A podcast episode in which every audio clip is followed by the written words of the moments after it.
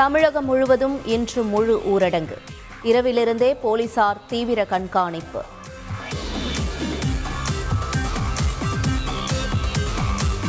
முழு ஊரடங்கையொட்டி டாஸ்மாக் கடைகளில் அலைமோதிய கூட்டம். நேற்றே கூடுதலாக மதுபானங்களை வாங்கி சென்ற மதுபிரியர்கள் சென்னை வடபழனி முருகன் கோயிலில் இன்று கும்பாபிஷேக விழா. பக்தர்களுக்கு அனுமதி இல்லை எனவும் அறநிலையத்துறை அமைச்சர் சேகர் பாபு அறிவிப்பு. பத்தொன்பதாவது சிறப்பு முகாமில் பதினான்கு லட்சத்து இருபத்து ஒன்பதாயிரம் பேருக்கு தடுப்பூசி. மக்கள் நல்வாழ்வுத்துறை அமைச்சர் மா. சுப்பிரமணியன் தகவல்.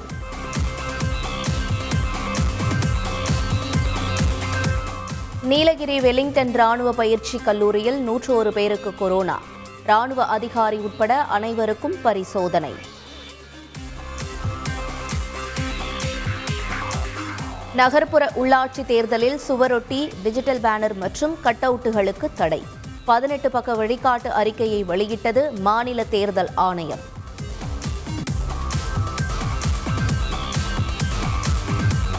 ஒகேனக்கல் கூட்டு குடிநீர் உள்ளிட்ட தமிழக திட்டங்களை சட்ட ரீதியாக தொடர்ந்து எதிர்ப்போம்.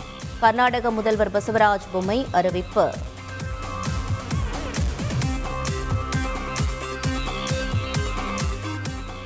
காவிரியில் ஒகேனக்கல் இரண்டாவது குடிநீர் திட்டம் நிச்சயம் நிறைவேற்றப்படும்.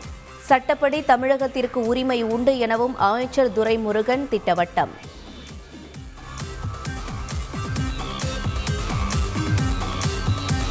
தற்கொலை செய்து கொண்ட தஞ்சை மாணவியின் உடலை பெற்றுக்கொண்ட பெற்றோர்.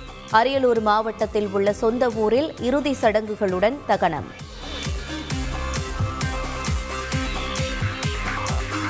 கன்னியாகுமரி அருகே சிறுவனிடம் நகைகளை திருடிவிட்டு பீரோவுக்குள் அடைத்து வைத்த பெண். இரண்டு நாட்களுக்கு பின் சடலமாக சிறுவன் மீட்பு.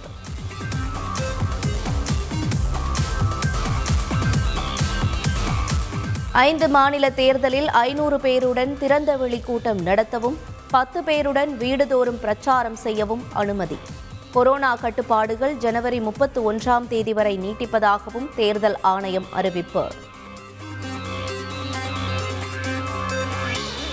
இந்தியா தென்னாப்பிரிக்கா இடையே இன்று மூன்றாவது ஒருநாள் போட்டி. தொடரை இழந்த நிலையில் ஆறுதல் வெற்றி பெற இந்திய அணி தீவிரம்.